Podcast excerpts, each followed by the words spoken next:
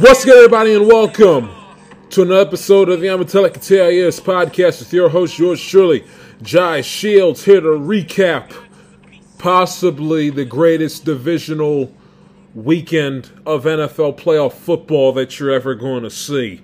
Jam-packed show, 4 games to recap. All 4 of them were fantastic and exciting, thrilling, intriguing, crazy, jaw-dropping, spectacular football games from my Bengals advancing to their first AFC Championship game since 1988. The first time in my lifetime my Cincinnati Bengals are a part of the NFL Final Four and are playing and are one of the 2 best teams in the American Football Conference that will play through the AFC Championship and to advance to Super Bowl 56 on Sunday. It is I cannot believe those words are even coming out of my mouth. They win their first ever road playoff game in the history of the franchise, beating the Titans on Saturday. We'll get into that, of course, obviously. We will get into the Bucks 27-3 comeback falling short. We'll get into that, and the Rams advancing to their first NFC Championship game since 2018. And, of course, I got a lot to say about the Green Bay Packers. And, of course, you know, how could you not lead here? I mean, you could lead with either game. You know, it's take your pick. Any game, you know, you could lead with any game and dissect it play by play, moment by moment, player by player. I mean, because that's just how unbelievable and crazy and just absolutely spectacular the 2 days of football that we were blessed to watching were. I mean, it was just absolutely sensational, the games that we were blessed with watching on Saturday and Sunday. But game number one is the one I will lead with, is the last one of divisional weekend, and the last game of divisional weekend, and the most recent game in the Kansas City Chiefs and the Buffalo Bills. I mean, that game was just that game was all you could want in an NFL playoff game, to be quite honest. I mean, seriously, that game was all that you... Now, it's not... Now, I've heard a lot of people say it's the greatest football... It's the greatest NFL game, greatest NFL playoff game they've ever seen. I disagree. I will be on record, and and if I'm alone, still standing on this mountain, then so be it. And I'm not saying it just to take the contrarian point of view. I genuinely believe this, and I genuinely think that because still seeing it that day, February 1st, 2015, all the way up till January 23rd, January 24th. 2000, or excuse me, January 24th, January 25th, 2022. In my eyes, in my lifetime, still the greatest NFL game and greatest NFL playoff game and greatest Super Bowl that I've ever seen in my lifetime. Seahawks, Patriots, Super Bowl 49, Patriots, of course, won that game 28-24 with the Malcolm Butler interception at the end. In order for it to be on the level of it being the greatest game, one of the greatest games ever played, is that you got to give me some defense. I mean, there were no turnovers in the game. 4 combined sacks between the two defenses. Mahomes got sacked twice. Allen got sacked twice. No interceptions.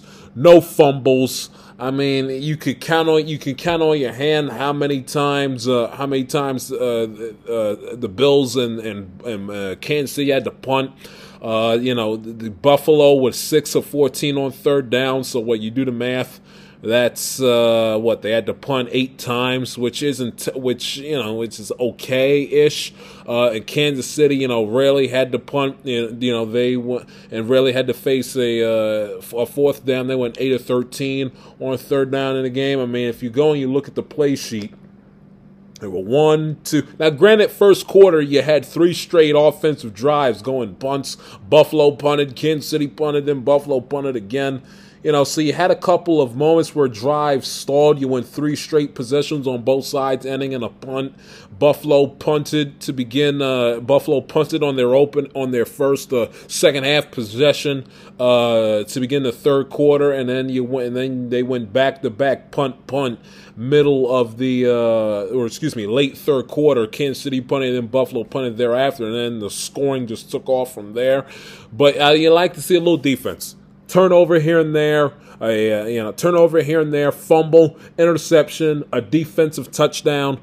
I like offense as much as the next guy, but I can't call it the greatest game I've ever seen when there was little to no defense played in a game. I'm sorry. I mean, it's just you gotta have a little bit of defense. It can't be all offense, no defense, and call it the greatest offensive performance or greatest game played. If you love offense, yes, but if you like well-rounded football, like ironically enough you got in the two games on Saturday, where neither of the four teams participating on Saturday broke the 20-point threshold, but you like it balanced a little bit. You like it balanced, and the Bills Chiefs game did not give you that, but it still was an epic NFL game, an epic NFL playoff game, all things being considered. Josh Allen and Patrick Mahomes. I mean, they put on an absolute show for the ages. I mean, the league is in phenomenal hands. You know, whatever Brady and Rodgers decide to do within the next 7 months or so, or come 2025, come 2023, 2025, whatever. Whenever they decide sometime within the near future in this decade to hang it up, the National Football League is going to be in brilliant hands. I mean, Josh Allen, Patrick Mahomes, my guy Joe Burrow, of course, Lamar Jackson who's won an MVP, and Justin Herbert, if he can get Brandon Staley to not go for it on every single fourth down he comes across, and learns his lesson when he took that asinine timeout in Week 18 when the Raiders essentially were going to sit on it and play for the time. I mean, you're going to have to think about it. Mahomes and Herbert within the same division, Lamar Jackson, Joe Burrow playing in the same division, and then you have Josh Allen with Buffalo, and within a couple of years' time, Zach Wilson and Mac Jones should be pretty good, and you add on to that as far as the smorgasbord of phenomenal quarterback talent within the AFC. I mean, it's just absolutely, and then of course Trevor Lawrence with the Jaguars. Once the Jaguars find themselves a head coach and get the head on straight and start competing and winning football games on a consistent basis, but the AFC is in a phenomenal shape. It's just as far as the state of the quarterback. I mean, if you got a quarterback, you're going to win. And for the immediate future, meaning 2020, meaning this year, of course not counting Buffalo because they got eliminated, but in counting 2022, 2023, 2024, for the next three seasons, the teams in the AFC that have a legitimate chance to go to the Super Bowl, they all got stellar quarterbacks. Bills, Chiefs, Bengals, Chargers. Yeah, Bills, Chiefs, Bengals, Chargers. Those are your four. If next season in 2020, unless Aaron Rodgers goes to the Broncos, and then he'd be an idiot to go to the AFC, because the AFC is the most balanced and competitive and hardest conference to win just to get to the Super Bowl. And if he can't make it out of the NFC, outside of going up against Brady and Russell Wilson, if he can't make it out of the NFC going up against talent of the likes of, Sam Darnold, Cam Newton, past his prime, Drew Brees is come and gone, Matt Ryan, Dak Prescott, Daniel Jones, I mean, you name it. If he can't make it out of the garbage that is the quarterback play, again, outside of Brady in the NFC and Matthew Stafford, who now all of a sudden I got to shut up about, then and Russell Wilson, you know, who is a, you know, could end up being a Hall of Fame player, but he certainly has not played like it the last couple of seasons. If he can't make it out of that, you might as well either see if you want to give it one more go with the Packers, a couple of more seasons, or hang it up, pal. Because the teams that would best suit you to go to is in the AFC, and AFC is just as cluttered, crowded, and competitive as it's ever been. I mean, it just goes to show you, all it takes is for Brady to leave and a couple of quarterbacks to fall into some of these long-suffering franchises' laps, and look what happens. Chiefs don't win a championship for 50 years. Here comes Patrick Mahomes. The Buffalo Bills haven't been relevant since the 90s. Josh Allen out of Wyoming falls into their lap. My Cincinnati Bengals, worst team in the sport back in 2019. Here comes Joe Burrow, and they're one win away from going to the Super Bowl and winning the AFC Championship. Every single, what can go wrong will go wrong with the San Diego / Los Angeles Chargers, and they get the steal of all can be in the 2020 draft, and drafting Justin Herbert out of the University of Oregon. So it just goes to show. I mean, you got to love the National Football League. But anyway, getting off the beaten path, Josh Allen, and you could do a whole show on that just in and of itself, of like the great state of the AFC and the sheer dominance of quarterback play. And here I am thinking all season long that the Super Bowl champion was going to be the winner of the NFC Championship. Now it's still it may still end up being that way, but at this rate, I think whoever wins the AFC Championship between Kansas City and the Bengals ends up winning the Super Bowl, in my honest, humble opinion. No disrespect against the 49ers. They've done a fantastic job, but, you know, do I trust Jimmy Garoppolo? Now, granted, he's got a hell of a winning percentage, and he knows what, he knows what to do. He plays within his means, but with a game on the line like you saw 2 years ago, a championship on the line, would you? And I understand, say for the sake of conversation, Joe Burrow and the Bengals, Lord willing, end up making a Super Bowl. You know, you'd wonder if they'd be tight. 49ers only 2 years removed from playing in the game, but with the game on the line, do you trust Burrow or do you trust Jimmy G? Or do you trust Jimmy G or Patrick Mahomes? So I think, in my honest opinion, the winner of this AFC Championship game is winning the Super Bowl. Now, again, and all season long, I was sitting here saying, you know, the AFC, all the teams in the AFC are basically a crash course, a demolition course. The teams are beating each other up, can't get out of their own way, and meanwhile, Tampa and Green Bay and the Rams, to a certain degree, for a good portion of the season, were just on flat-out cruise control. Now it looks like that the fact that the AFC had to beat each other up throughout the entire regular season may ended up going to the competing teams in AFC to their benefit. Kansas City had to scratch and fight and claw tooth and nail to get themselves in a position to host another AFC Championship game. You know, the Titans had to fight without Derrick Henry to get the #1 seed and via tiebreaker, best record in the AFC. The Bengals had to fight to win the AFC North and had to fight to get themselves a championship Sunday. The Bills' season looked bleak until the second half of their game against the Bucs, and then they turned their season around.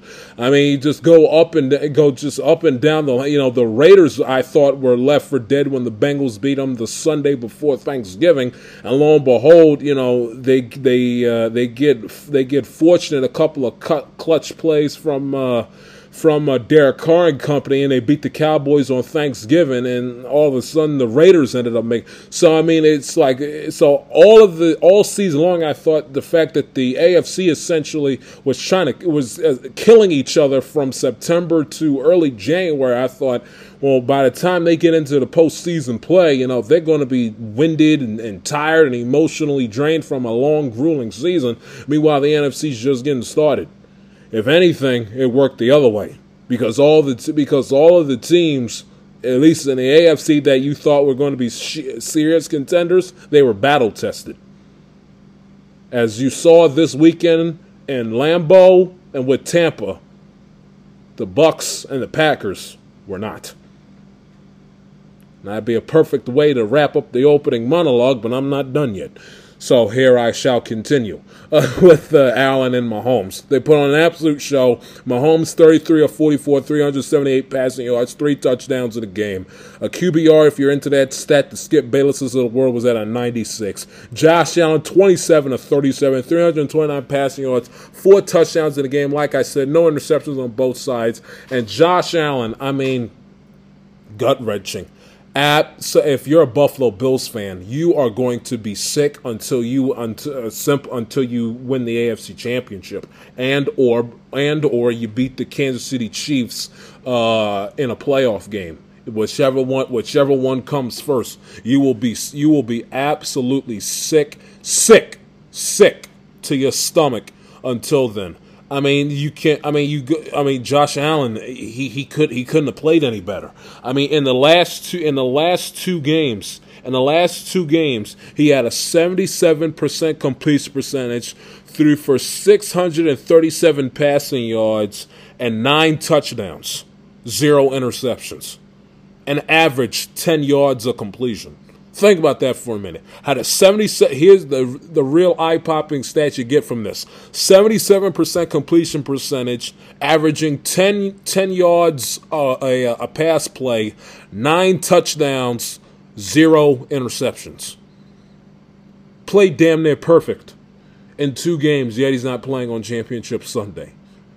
Absolutely remarkable. I mean, you can't kill him.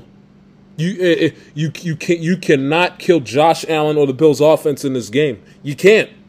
They play, outside of a couple of drives early in the game where they were very spotty, and a moment or two where their offense kind of stalled out in the third quarter. Outside, and which resulted in punts, not turnovers, punts.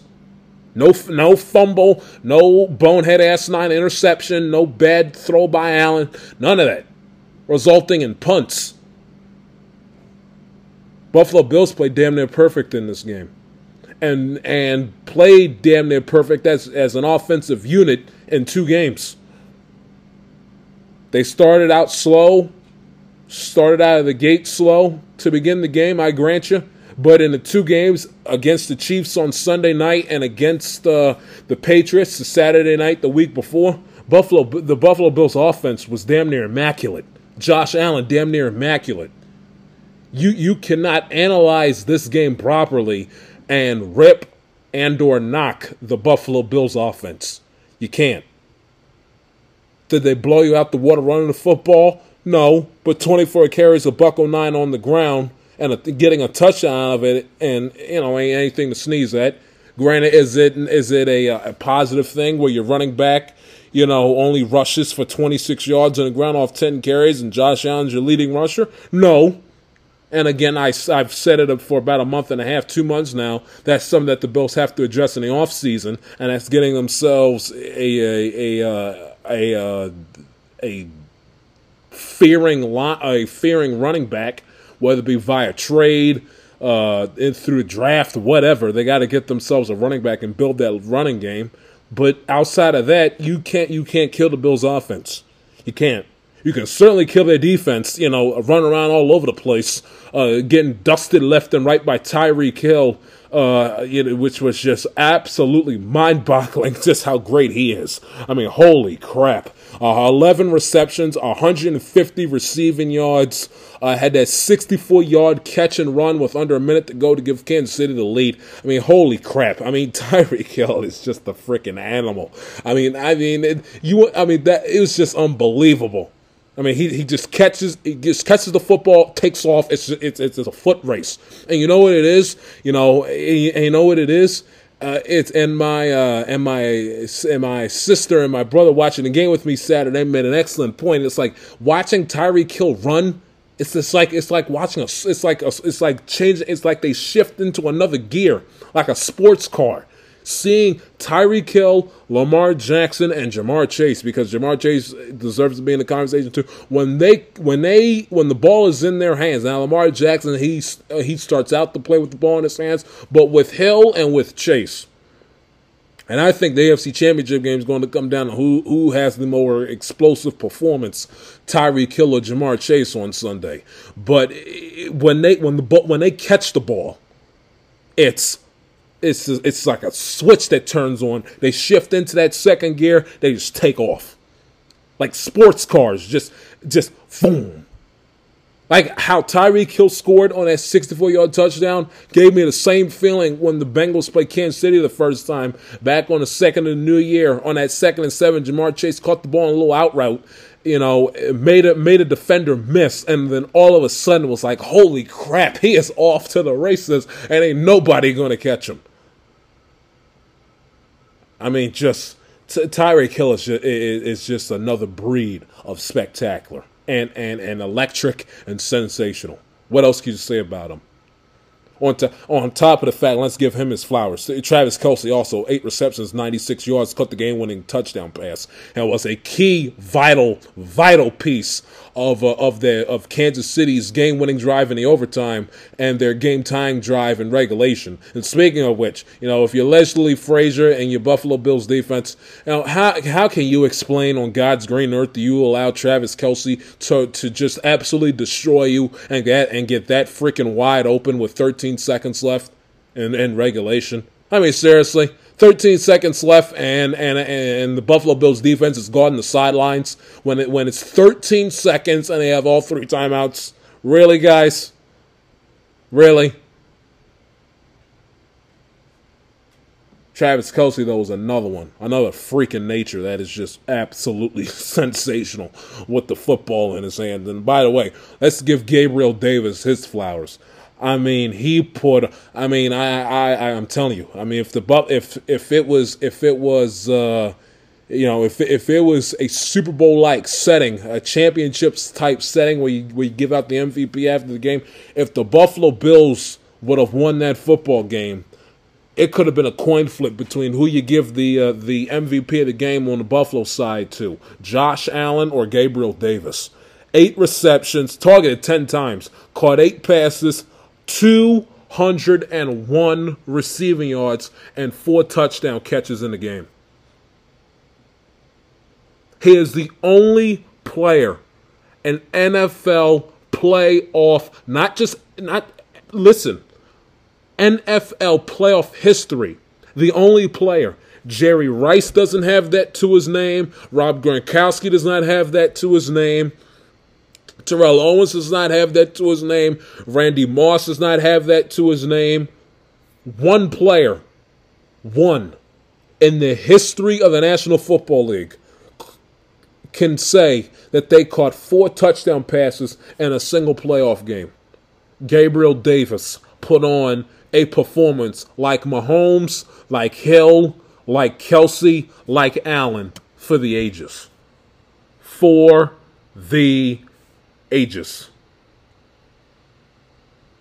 the ages, was absolutely sensational. Patrick Mahomes, 25 career passing touchdowns in the playoffs. That's the most by any quarterback through his first 10 career playoff starts. He eclipsed Drew Brees, who previously had the record of 23, Kurt Warner 23, Aaron Rodgers, and Dan Marino with 22. Let me give you another stat, because these stats are just absolutely ridiculous. Here's one right here, loading it up here on the good old iPad. It was Sunday, also the Bills Chiefs game, first playoff game where the opposing quarterbacks each threw for 300 plus passing yards, 3 touchdowns and 0 interceptions. First playoff game where opposing teams completed 70% of their passes with attempting at least 35 passing attempts each, and both quarterbacks led their team in rushing. Second such playoff game since 1950. Sensational. Absolutely sensational. 25 points scored in the last 2 minutes of regulation between Bills and Kansas City, most in NFL playoff history. The previous high was 17 by the Jets and the Patriots when they traded blows in that 2010 playoff upset. Gabriel Davis, first player with 3 receiving touchdowns in a postseason game since Travis Kelce did it in the 2019 divisional playoff game against the Houston Texans, and he's the second Bills player to do it, joining Andre Reed in a 92 wildcard game. Of course, that was Frank Reich, the head coach in Indianapolis Colts' patented 32-point comeback against the then Houston Oilers. So I have another stat for you right quick before we take a break. Yeah, and Buffalo. I got two more points here. Buffalo. Why in the world if they wanted to do the traditional kickoff, why didn't they let the ball go to the to the 5, 10, 15 yard line and make it like a sky kick so the ball is up in the air? So you kick it so the ball is in the air longer. It doesn't go as far, but is in the air longer to allow your kick coverage team to race down the field to make sure that the Chiefs return guy essentially has zero room to work with, so he catches the ball and all of a sudden he is engaged in a tackling attempt. Or why not squib kick it? Why do you kick it through the end zone to allow Mahomes to have the ball at the 25-yard line, only needing a field goal, 13 seconds left, and 3 timeouts? You got to kick it short. Their decision not to kick it short and Leslie Frazier's idea to guard the sidelines, leaving the middle of the field wide open, will be the reason why Buffalo Bills fans not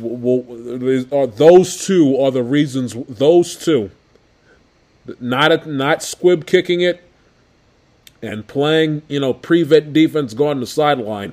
Those will be the two reasons why, A, the Bills aren't in the AFC Championship game and in turn aren't in the Super Bowl, and two, the reason why you Buffalonians up in cold Western New York will have a very long, tedious winter, spring, and summer.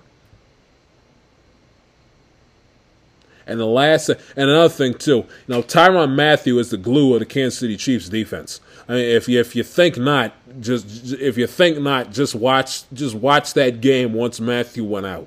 I mean, I'm sorry. I mean, I heard about this "quote unquote" elite Chiefs defense and cows come home. Not counting the Steeler game because that game's an anomaly. Because we all know the Pittsburgh Steelers offense is a disgrace to humanity. But go back to the last 3 games they played against. Since that you actually look at, and Steeler game does not count. The Bengals game, the Bronco game, and Sunday. Kansas City Chiefs defense. I mean, let's call it up and see it, please. This isn't exactly the 85 Bears, 2000 Ravens, 86 Giants. Let's call it like we see it. Tyrann Mathieu is not only is he the best player on their defense, he is the glue for their defense. He's out. He's out. You bet. You might as well just tell Mahomes to drop 40 plus, because that's the only way you're winning the game. You basically turn the clock back to the 2018 Chiefs, where you just tell Mahomes just outscore the other team, and if we're fortunate or lucky enough to get a stop, we'll live with it. Now watch me say that, and the Bengals get their asses kicked and get held to 10, 13 points. Lord willing, hopefully that doesn't happen. Knock on wood. But let's call it. And even I said to myself when I found when the game was over, Bengals going to go play Kansas City. I said to myself, look, if the Bengals lose this game, it is what it is. But I'm gonna tell you something right now. I said to myself, the Bengals are not losing this game in a blowout. They're not. Even if Kansas City wins by double digits, the lowest amount of points the Bengals are scoring in this game is 28. 27, 28 points. It's more of a matter of, and again, I got all Friday to break down again, but I'm like, Mahomes is running this machine. Because if I had a nickel for every single Kansas City Chiefs fan I saw calling for Steve Spagnuolo's job as late as when Gabriel Davis caught what we all thought, outside of if you're a Kansas City Chiefs fan, and even the Kansas City Chiefs fans that were crushing Spagnuolo thought the game was over, to be fair. But unless you were one of those that were like, Mahomes got the job, which there was very few of you, be honest with yourself. you were saying to yourself, I mean, my goodness gracious, Steve Spagnuolo and his defense strikes again, leaving Gabriel Davis wide the hell open in the back of the end zone to catch the game, what we thought at least was the game-winning touchdown catch. And the last point to close this monologue, then I'll get to Green Bay, who I got plenty to say about. You know, I don't want to hear anything about, well, the overtime rules stink, it's unfair, we didn't get to see Josh Allen throw the ball, the Bills didn't have a chance to respond, blah, blah, blah. I don't want to hear any of that. Okay? Bottom line is, you get a stop. I understand the game is offensive-driven, it's an offensive-dominant league. Get a stop. All right, please. Please. We had one game. We always, at least, I swear to God, we always every single NFL season at least have one game that ends in a tie. You know how the game ends in a tie? Because the defense makes a stop on a team that it gets the opening possession. All right, please get a stop. The defensive players getting paid, you know, are getting at the, they're getting, they may not make more money than some of the players in the offense, but they're getting paid like the same rate. They're getting paid millions. Okay, they're getting paid too. They're paid professionals too. They're on the team too. They have a roster spot too. You know, right? Buffalo Bills defense did this, that, and the other against New England Patriots. Why can't they make a stop? One stop on the opening drive after they let Kansas City march down the field in the overtime. They can't make one stop. One like Kansas City went down the field and scored a touchdown on every possession. Then they'd have like 50, 60 points on the board. They did hold, if you go back and you look at it, they did hold Kansas City to how many punts? How many? They did hold Kansas City to 1, 2. Okay, they held Kansas City 2 punts in the game, and they had to kick a field goal 4 times. So they come on, Kansas City had to kick. Now they didn't make because Butker missed one of them, but they had to line up and kick 4 field goals, and they had to punt twice. 6 possessions, Kansas City did not put the ball in the end zone. Let's be fair. 6 possessions, they didn't put the ball in the end zone. And the Buffalo Bills, you know, and again, I was part of it, praising them, pumping up their chest for the job they did against the Patriots the week before. You can't get one stop? At least keep them out of the end zone, force them to kick a field goal? Really? Is that too much to ask? These guys, this is the National Football League, after all, for crying out loud. You can't make one stop. Force Mahomes 1-3 and out, create 1 turnover, keep them at least out of the end zone. If it's a 4th and goal and they got to kick a field goal from their own, you know, 10-yard line, so be it. You can't get one stop. I don't want to hear people kicking and screaming about the overtime rules. Don't like it? Tough. Tell the Buffalo defense to get the hell off the field and get a stop. All right, it's that simple. You don't like the fact that Josh Allen didn't get a chance to touch the ball in the overtime. You know what? Like my 9th grade physics teacher used to tell me and my classmates all the time, life's a bitch and then you die. All right? Tough. It's a tough life. You know, get off the field, force a 3 and out, force a turnover, and then Josh Allen will get his opportunity. Force Harrison Butker to line up and kick another field goal. It's that simple. They're paid professionals as well. Stop them. Okay? I understand Mahomes and that offense is absolutely electric. One like they scored on every possession. Every offensive possession. They put the ball in the end zone. They lined up to kick a field goal 4 times and they punted twice. 6 possessions and they didn't put the ball in the end zone. Is it asking too much for a 7th? Come on. Please. And another stat that'll back me up on this. 35 out of the 163 overtime games, regular season and playoffs, under the current overtime rules that were decided by touchdowns on first possession of overtime. That's 21.5% of overtime games were decided on the opening possession. Really? That's again, less than 25%. You may not like it when it happens, but let's be frank, it ain't like it happens all the time.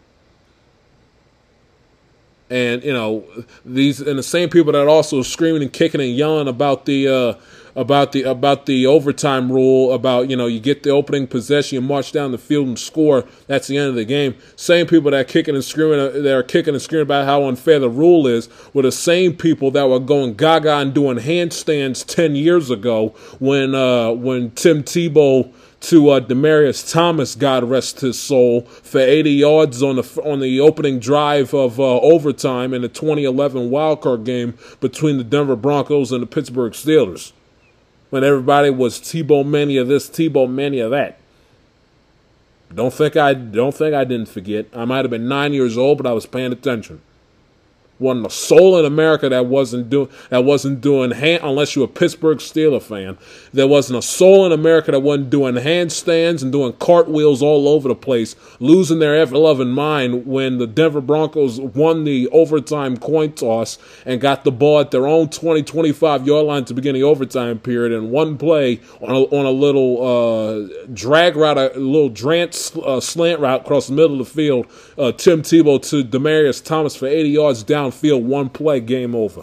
So the same people were kicking and screaming about you know, when Brady did it to Mahomes, his first year on the scene in 2018 in that championship game when Kansas City couldn't get off the field, and the same people that were kicking and screaming, you know, last night, or I guarantee you, the same people that were just overjoyed with enthusiasm and euphoria when all it took was one play, Tebow to DT, to knock the at that point in time, the defending AFC champions out of the playoffs in the opening round.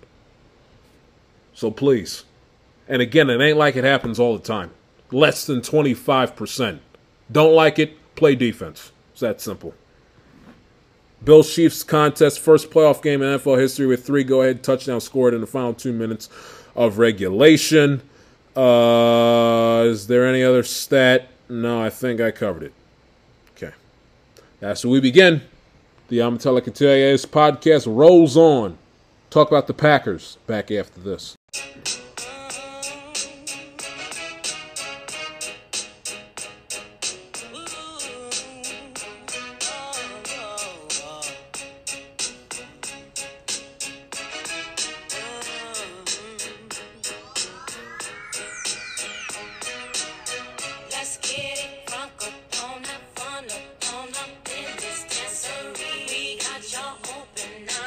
Welcome back to the Amatella Cotillas podcast. One last thing that I forgot to mention in the monologue before I get to Aaron Rodgers. I got a lot to say about him in a minute. You know, if Jay Feely one more time, I'm telling you, when I heard that Jay Feely, why, you know, he's a part of the broadcasting crew for CBS. Like we need kicker analysis, you know. I mean, really? I mean, do we need? We got Steratore for the rules. We got Steratore for the rules expert, the rules analyst. We got Wolfson on the sideline. We got Romo in the booth, who doesn't let the game breathe, who just constant yammering in the broadcast booth. I tweeted it out during the Chiefs-Bengals game he did. I'll say it again. He's the Michael Scott of sportscasting. A lot of times, 95% of the time, he opens up his mouth and has no idea what the hell's coming out of it, and just hope he finds whatever he's trying to say, or whatever point he's trying to get across along the way, like it's an improv conversation. I mean, it's just, I mean, he never shuts up, and it's like, it's ridiculous. I mean, Jay Feely, okay, if you want to have a quote-unquote kicking analyst, as if we need one, give him a job, all right, whatever. But, you know, and it's going to be absolutely ridiculous next week because they're going to bring Washburn, who's the sideline reporter for the number two guys with Iron Eagle and Charles Davis throughout the regular season, and he was in Buffalo wildcard weekend, Tennessee, doing the Bengals game on Saturday, and now they're going to bring him along for the ride because this is CBS's final NFL broadcast of the season until in whatever preseason game they get in late August, 7 months from now. But they're going to have Washburn and Tracy on the sidelines as the sideline reporters, with Jay Feely, providing extra commentary for the field goal kicking. And then here comes Gene Steratore, to break down a controversial penalty or a challenge. And, of course, Romo, who just doesn't let the game breathe, doesn't shut up, leaving poor Jim Nance to essentially have to follow whatever hamster wheel Romo is taking him through his ridiculous, complicated maze of a mouth that he has. But I swear to you, I don't know what's going to piss me off more.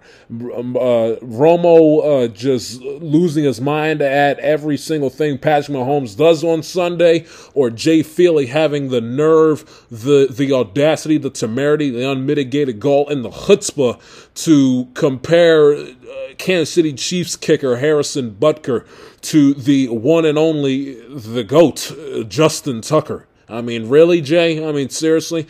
I mean, you would have thought that Harrison Butker was, had the accuracy and had the consistency of Justin Tucker and kicked the Chiefs to 3 Super Bowl championships. I mean, name one signature moment that Harrison Butker has that even warrants him to be in the same conversation as Justin Tucker. There's only one kicker that you can even make the argument in the history of the National Football League that is in the same conversation of Justin Tucker and is probably better historically at this point in time is Adam Vinatieri. He kicked 2 game-winning, 2 Super Bowl championship-winning field goals and kicked probably one of the most difficult and clutch field goal of all time in that Tuck Rule game in that blizzard at old Foxborough Stadium, the last game ever played in that building on that snowy January night 20 years ago. I mean, that's it. It's Adam Vinatieri and Justin Tucker. They are in a league and in a class of their own. And for Jay Feely to spend 5 minutes waxing poetic about Harrison Butker and saying, "Well, he's the only kicker in the National Football League that's about a grade below," or he's the next kicker in line in the National Football League that's in a similar stratosphere right behind Justin Tucker. I mean, I swear to God, if I hear that one more time, I'm going to find Jay Feely, I'm going to take a newspaper, and I'm going to bash him upside the head and knock him upside the head with it, and slap him upside the face. I mean, really, Jay? Seriously? Justin Tucker? What happens? Jay Feely says that. Harrison Butker kicks a ball, and misses a field goal. I mean, really? Really? Really?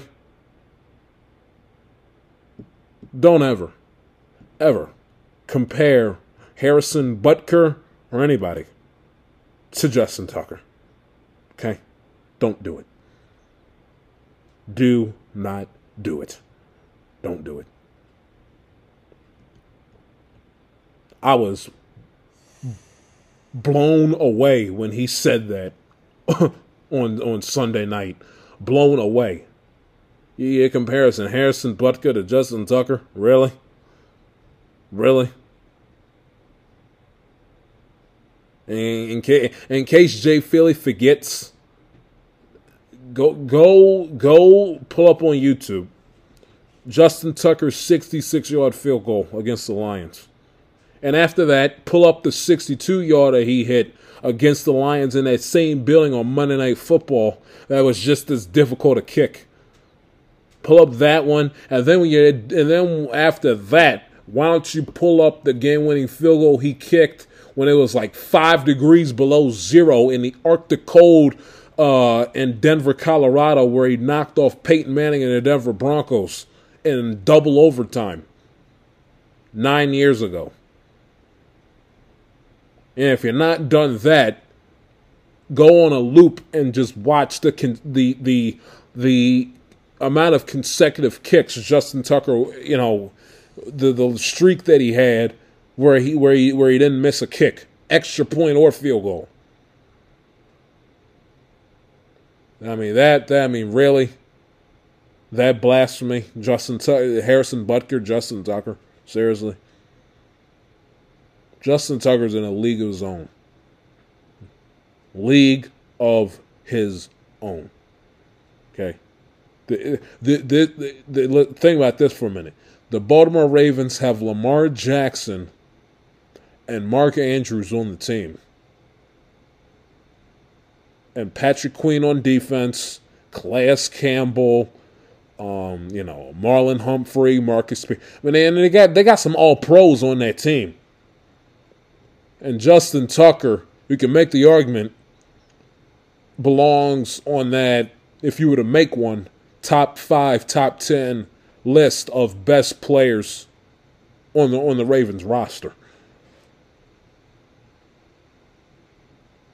Justin Tucker is just as much as an offensive threat to the Ravens as Lamar Jackson and Mark Andrews is. And I'm being dead serious when I say that, too. Don't compare Butker to Justin Tucker. Please. Don't do it. And then another thing that I'm sick of hearing about and I'm done with, no more comparisons either, is Aaron Rodgers with the all-time greats in the Immortals. Never again, all right, please.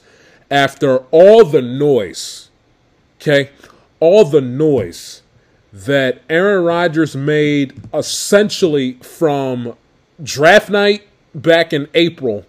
Now, he says he didn't come right out and say it on draft night. It was Shefty, being slick about it and leaking that information on draft night, whatever it is. And regardless, the noise he made from April of 2021 to all throughout the spring, all throughout the summer, the cryptic notion was going to show up to training camp and not with the Packers, his frosty relationship with Gutekunst and the higher-ups with Green Bay, the cryptic message, the cryptic T-shirt he wore on Kenny Mayne's final episode of SportsCenter, to the season starts, the debacle at Jacksonville, getting his doors blown off by the Saints, the COVID nonsensical foolishness with on Pat McAfee's show back in early November, missing a game due to a positive COVID test, him talking out of his ass when it comes to COVID protocols and vaccines and vaccine mandates and Joe Rogan and ivermectin and all the gooberish, nonsensical garbage that he spewed out of his mouth back in early November, to as recently where the news broke in the days leading up to Saturday's game, where he was busting Joe Biden's balls about pandemic of the vaccinated, unvaccinated, vaccine, no vaccine, questioning the legitimacy of his presidency. I mean, just all the foolishness that Aaron Rodgers has been a part of and has partaken himself in since April of 2021. For him, in front of America, probably in front of about 50 million people watching that game on Fox, in a building where Lombardi coached, Bart Starr and Brett Favre played, okay, along with many of the other all-time greats, and here's the National Football League, and a stadium where those legends coached in and played, and playing service they played on, wearing that uniform in the snowy, frozen, and it was frozen, freaking 12 degrees, felt like zero, in a snowstorm, for him to play the way he did in front of America and a playoff game on a Saturday night against an offense in the San Francisco 49ers that could barely move the ball downfield worth the crap is an absolute embarrassment, and it's an utter disgrace. Okay, for all the noise, from the organization doesn't treat me right, I'm disrespected, I have no help around me, Brian Gutekunst this, the front office that.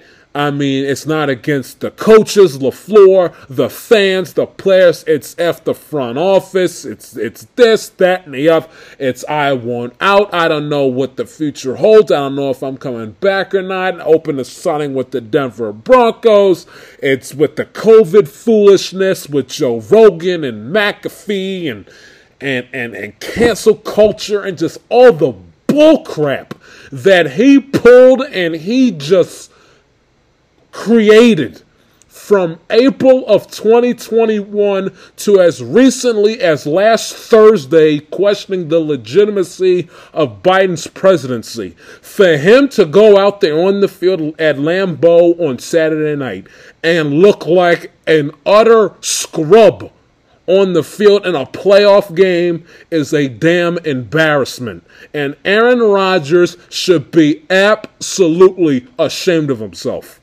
Ashamed. 20 of 29, 225 passing yards, sacked 5 times, did not do a damn thing when his team needed him the most. And oh, by the way, he was having an MVP caliber season.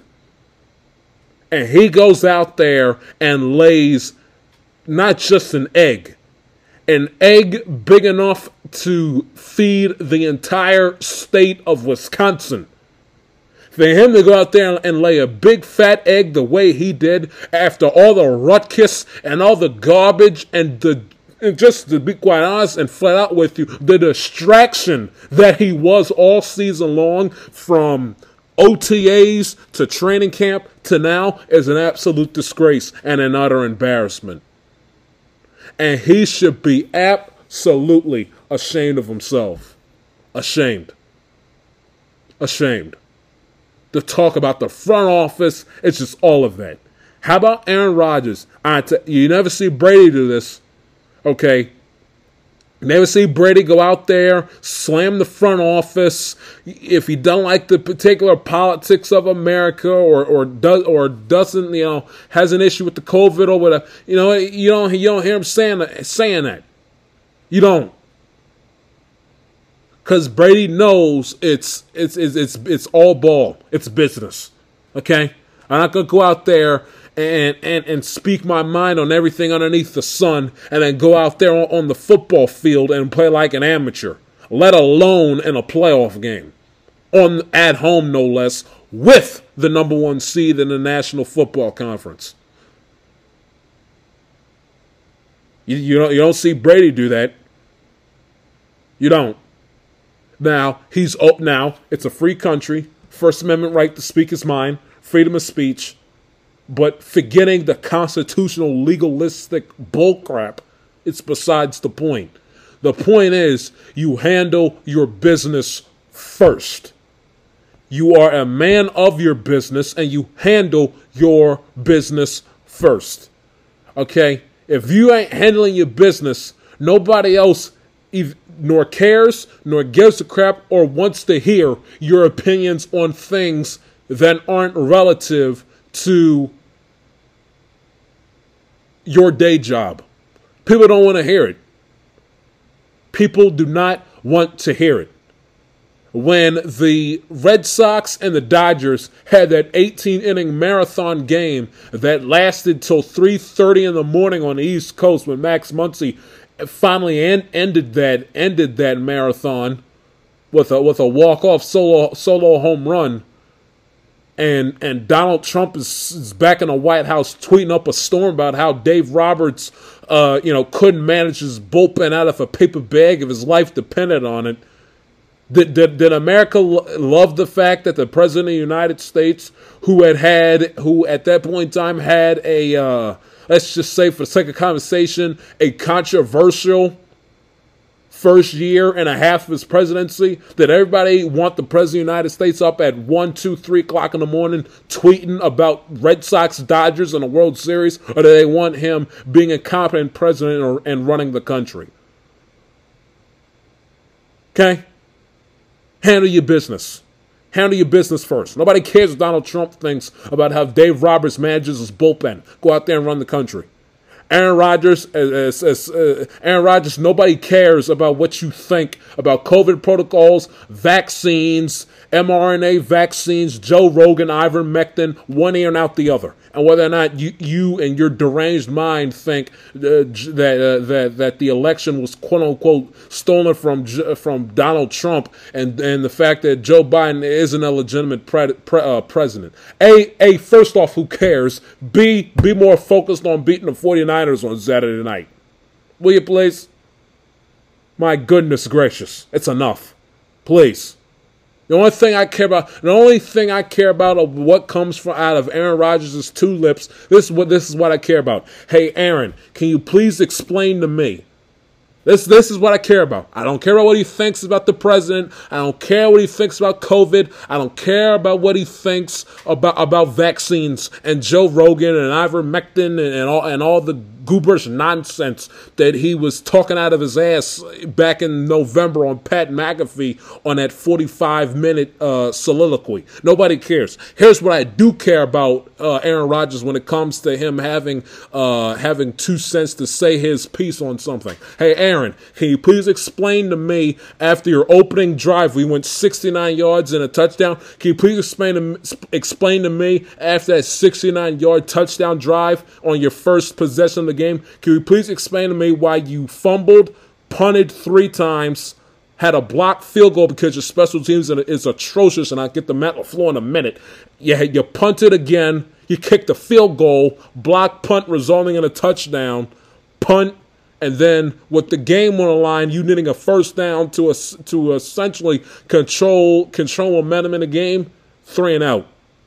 You couldn't get a first down.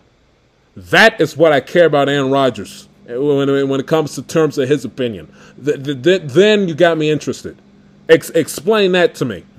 Because if I want to hear about COVID and vaccines and all that sort of stuff, I'll go to Dr. Anthony Fauci, and I'll go to the Surgeon General, and I'll go to other practicing doctors around America. I'll go to the best doctors in the nation.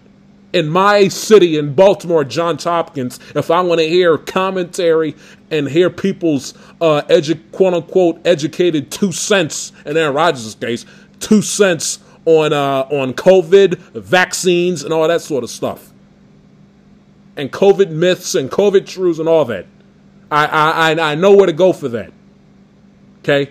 I'm not going to Anthony Fauci to explain why in the hell you only scored 1 touchdown in a national in an NFC divisional playoff game at home with the 1 seed and a week off. I'm not going to Fauci or Joe Rogan for that. I'll go to Aaron Rodgers. Okay, I'm not interested in what you think about COVID or the world. Win football games. Okay, it comes with the territory. Because, again, you're allowed to give your opinion. You are allowed to give your opinion and speak your mind. But when you speak your mind, you better be, and you become a distraction and a headlines thief that you've been essentially since last spring.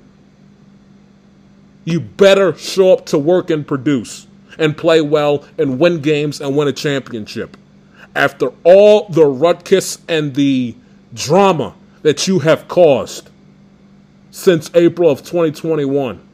You better go out there and bust your ass and win a Super Bowl championship. And Rodgers did not do that.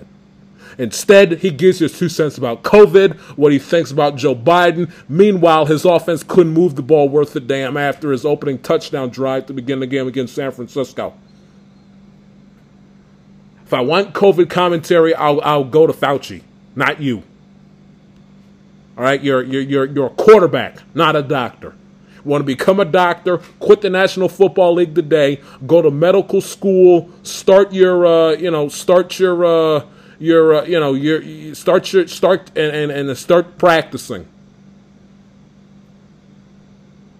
your residency. That's the word I was looking for. Start your residency then. You want to become a doctor? Please.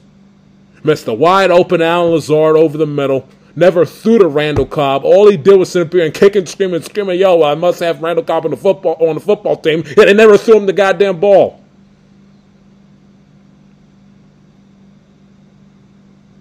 Then spread the wealth. Nothing. Keyed in on Aaron Jones as running back and Devontae Adams. Combined, he targeted them 21 times. Lazard, Lewis, Randall Cobb, DeGara, Daphne, combined targets of 6 times. Unacceptable. And another thing about Rodgers, too, and I'll get on LaFleur in a minute. You know, I do not want to hear a word, not another word, not a peep, not a murmur, not anything about Aaron Rodgers being an immortal or a quote-unquote all-time great quarterback. Is he a Hall of Famer? Yes. He's not an immortal. Okay, since 27 in the last 4, 5, 6 seasons, when you have the same amount of playoff wins as Blake frickin' Bortles, you're not an immortal all-time quarterback. I'm sorry. You're not. Okay? You're not.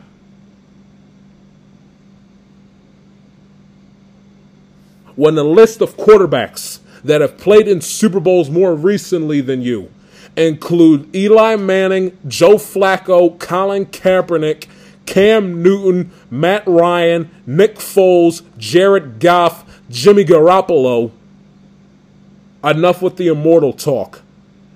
And I'm leaving Brady, Wilson, Manning, and Mahomes out, who have all been to the Super Bowl at minimum 2 times, because they're immortals in their own right and are, well, Russell Wilson not an immortal, but they're all, but within their category, they're going into Canton. They're Hall of Famers. And I left them out on purpose because all of them, Brady, Wilson, Manning, and Mahomes, they're going into the Hall of Fame, and at minimum, they've played in 2 Super Bowls. Jared Goff got traded for a bag of Cheetos to the Detroit Lions. Jimmy Garoppolo is going to be replaced within a couple of seasons by Trey Lance. Nick Foles has bounced around from team to team, keeping the bench for Andy Dalton and Justin Fields warm. Matt Ryan stinks, hasn't been good since that 2016 season. Well, he was all right 2017, but you get the idea. He hasn't been the same since the year he won the MVP. Cam Newton got cut by the Panthers, went to the Patriots for the year, got cut by them, went back to the Panthers, and got benched in the middle of the season. Flacco's bounced around from team to team 9 million times, and Colin Kaepernick, people even forget he even played in a Super Bowl.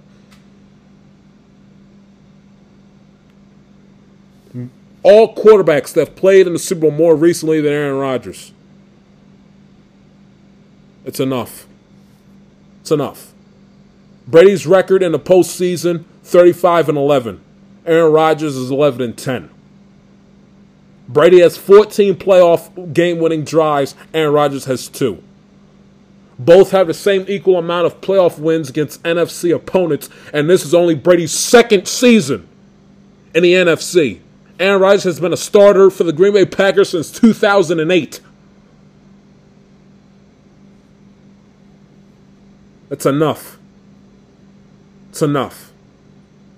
Enough. Please. Enough with the immortal talk. Please. He's not an all-time great. Again, we have the same amount of playoff wins as Blake frickin' Bortles. You're not an immortal. Please. 0-4 against the 49ers in his playoff career. That's the most losses without a win by a starting quarterback against a single team since 1950. Enough with the immortal. All-time Hall of Fame talent, Hall of Fame player, yes.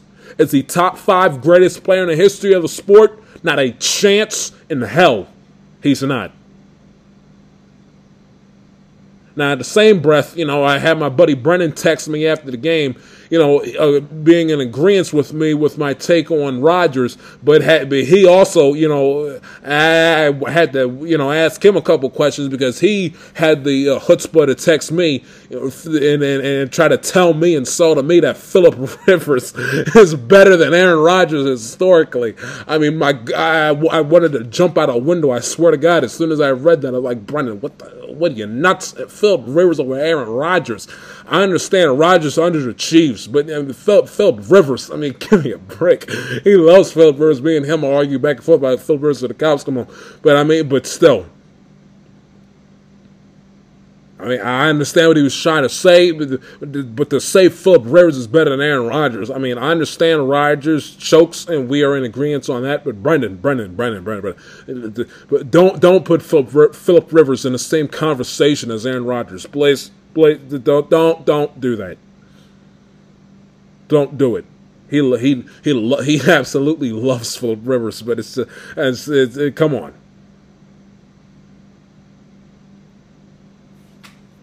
And I love Brendan. Absolutely. Matt, we should have him on the show. We should have him on the show before the Super Bowl. I got to get on that. But, I mean, come on. Philip Rivers better than Aaron Rodgers historically. I mean, throw the stats aside. I'm talking about playoff performance, Super Bowl appearance. Come on, Brendan. You're better than that. You're better than that.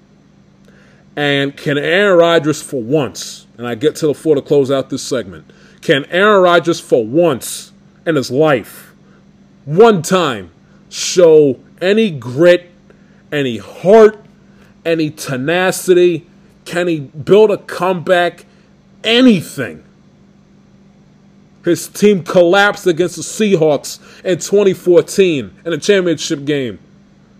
Laid down like a doormat. Laid down like a doormat and didn't even show up against the Falcons in the championship game 2 seasons later. Got embarrassed by his hometown team in San Francisco on the road at Levi's Stadium 2 years ago in the championship game. Did nothing. Didn't put the ball in the end zone not one time when Brady through 3 second-half interceptions last season. Did nothing to bail his team out then. Didn't have the cojones to tell LaFleur to piss off when he had an asinine decision to kick a field goal down 8 points. Can he once in his life, once, nobody cares about what you had to say about COVID. Nobody cares about what you think about the president. Nobody cares about your friendship with Joe. No, cancel call. Nobody cares. One ear and out the other. All right? Here's what I care about. Can you once in your damn career get off the deck, pick yourself up by the bootstraps, pick yourself up, dust yourself off, get an attitude, show some grit, show some heart, show some fervor, show some moral fiber, as Marv Levy used to say all the time, and can you once build up a comeback when your back is against the wall, you appear to be down for the count, your opponents have you on the ropes? Can you for once get off the deck, show some grit, come back, and win a playoff game? Can he for once do that for me, please? Look at Brady. Down 27-3, was getting knocked on his ass all afternoon. Von Miller in his face and his grill screaming and yelling. And Dominic screaming and yelling all over the place. Aaron Donald was up in his grill, hitting Brady everywhere you looked all the time. Getting busted in the lip. He's screaming and yelling at the refs. His receivers can't catch anything. Running the wrong routes. Miscommunication all over the place. Down 27-3. Builds up a 24-point comeback to tie the game up with less than 50 seconds to go in regulation. He doesn't sulk. He doesn't mope. He doesn't pout. He doesn't incoherently wave the perennial white flag. He doesn't quit. Doesn't do any of that. Picks himself up, dusts himself off, picks himself up by the bootstraps, says, hey, guys, We're better than this. We're making this game competitive. They didn't win it, and we'll get to that game in a minute. He didn't win it, but you know what? Tom Brady has a mentality where if he's going down, he ain't going down without a fight. He'd be damned if he's just going to sit back and allow himself to get embarrassed by an opponent, let alone in the playoffs. Go back and look at the losses that look at the postseason losses as recently as yesterday.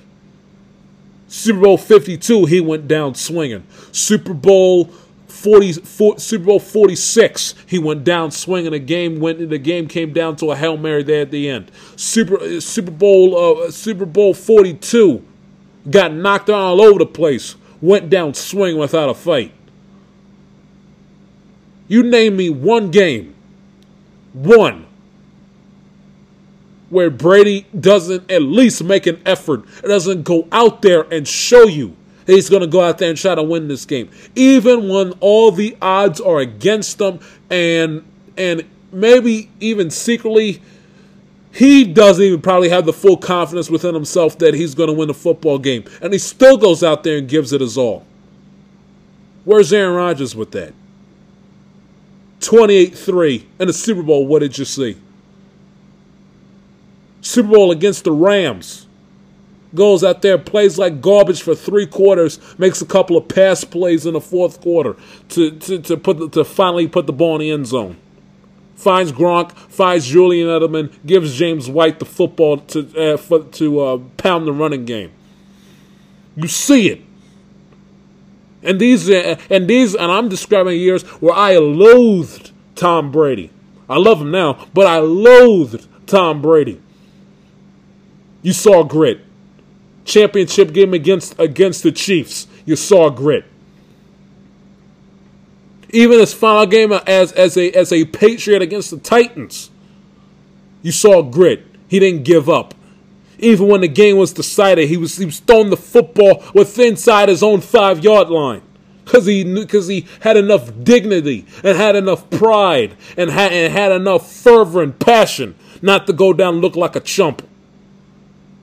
Meanwhile, Aaron Rodgers, it's new year, same results. And again, and I tweeted this out. You know, as soon as the game was over, all I heard about ad infinitum from Rodgers, from Packer fans, from Packer apologists. All I heard about, especially throughout the month of December, was how quote unquote disrespectful it was, and how blasphemous and egregious, and just how out of pocket it was for Matt LaFleur not to get respectable consideration for coach of the year, and he should be coach of the year, and don't hold Aaron Rodgers against them, blah, blah, blah, blah, blah, blah. You knew that your special teams was a hot pile of dog dung, and you did nothing all season long to fix it. Nothing. Your special teams was atrocious in the Raven game. It was atrocious in the Bear game. Garbage. Absolutely putrid all season long. You do nothing to fix it. He gets a field goal blocked, which kept the game tight heading into the half, which was a big-time play by the 49ers defensive special teams unit. And then he proceeds, when he's backed up within his own 5-yard line, to get a punt blocked, resulting in a touchdown that changed the tides of the game. The 49ers did not score an offensive touchdown against Aaron frickin' Rodgers and still won the football game. In part because Aaron Rodgers is a choke artist, and in other part because Matt LaFleur is overrated. And to be quite honest with you, it's not that good. I could go 33-10 coaching Aaron Rodgers. I understand it, that not everybody can call plays and can review film properly and design a game plan and everything else, but when it comes to the actual, not the off-the-field stuff and what happens, in the meeting rooms, Monday through Friday or Monday through Saturday. I'm talking about Sunday afternoon when it's Aaron Rodgers is on the field against an opponent, and he just goes out there and showcases his talent with Aaron Jones in the backfield and Devontae Adams to throw to. I could go 33-10 playing in that garbage, and I do mean garbage division. I could go 33-10 every single year. I could look like Vince Lombardi when I have Aaron Rodgers as my quarterback and an all-pro wide receiver and Devontae Adams to throw to, and a Pro Bowl running back to Aaron Jones to balance up the offense a little bit. I could go 33-10. And all I heard about was Matt LaFleur this, Matt LaFleur that. How come he isn't getting more recognition for Coach of the Year? He's Coach of the Year. Matt LaFleur? Coach of the Year, my ass. He got ambushed, ran out of the building in a championship game 2 seasons ago. Had Vince Lombardi spitting in his grave when he decided to kick a field goal down 8 points late in the fourth quarter, thinking that his defense with Mike Pettin as defensive coordinator, who isn't exactly Buddy Ryan, when allowing Kevin King getting burned down the left sideline by Scooter Miller to close out the first half. Calling a cover zero defense, for crying out loud. And it goes out there and with the special teams, which has been putrid all season long, ends up costing them their season, along with Aaron Rodgers' incompetence. I mean, really? Matt LaFleur, some big-time great NFL head coach? And whenever Aaron Rodgers either decides to hang it up or leaves Green Bay, he's screwed. Because Jordan Love is absolutely atrocious. LaFleur, Aaron Rodgers. Enough. Please. Aaron Rodgers ain't a patch on Tom Brady's ass. Stop comparing him to him. And Matt LaFleur is damn Skippy ain't a patch on Vince Lombardi's ass. Because he is terrible. Terrible. Got ambushed twice by the same team in a 3-year period, and was just asleep at the wheel against the Bucs in a championship game last season. It's enough of both of them, LaFleur and Rodgers, back after this.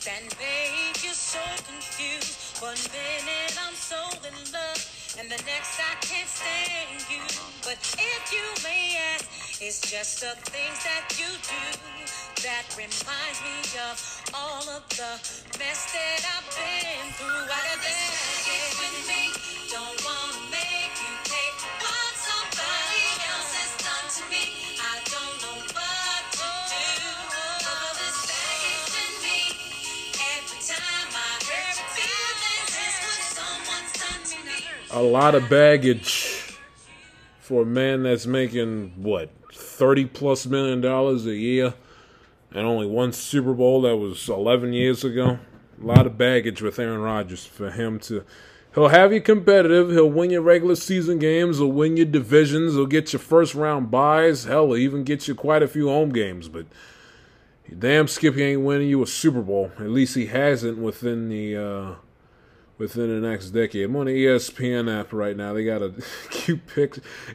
I'm looking at a cute picture of Brady with his family after they won the Super Bowl last year. Got Brady in the middle, his 2 sons, his daughter, and he got Giselle with her arms wrapped around Brady's 2 children. That's a cute family picture right there. I just think 2 short years ago, I couldn't stand Brady as far as I can throw him, and now I've warmed up to him.